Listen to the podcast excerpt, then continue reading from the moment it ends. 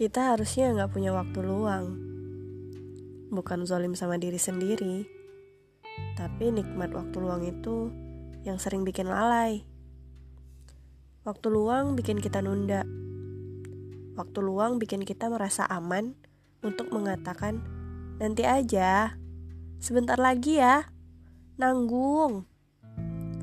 Hingga akhirnya kita tersadar bahwa kita telah tertinggal jauh, bahwa kita telah menyia-nyiakan waktu yang kita punya, bahwa kita telah menunda banyak sekali kebaikan-kebaikan, bahwa kita telah mengecewakan orang-orang yang menaruh harap pada kita.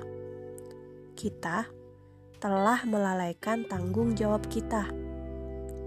Tapi belum terlambat kok. Jika masih diberi kesadaran, berarti kamu masih diberi kesempatan untuk memperbaiki semuanya.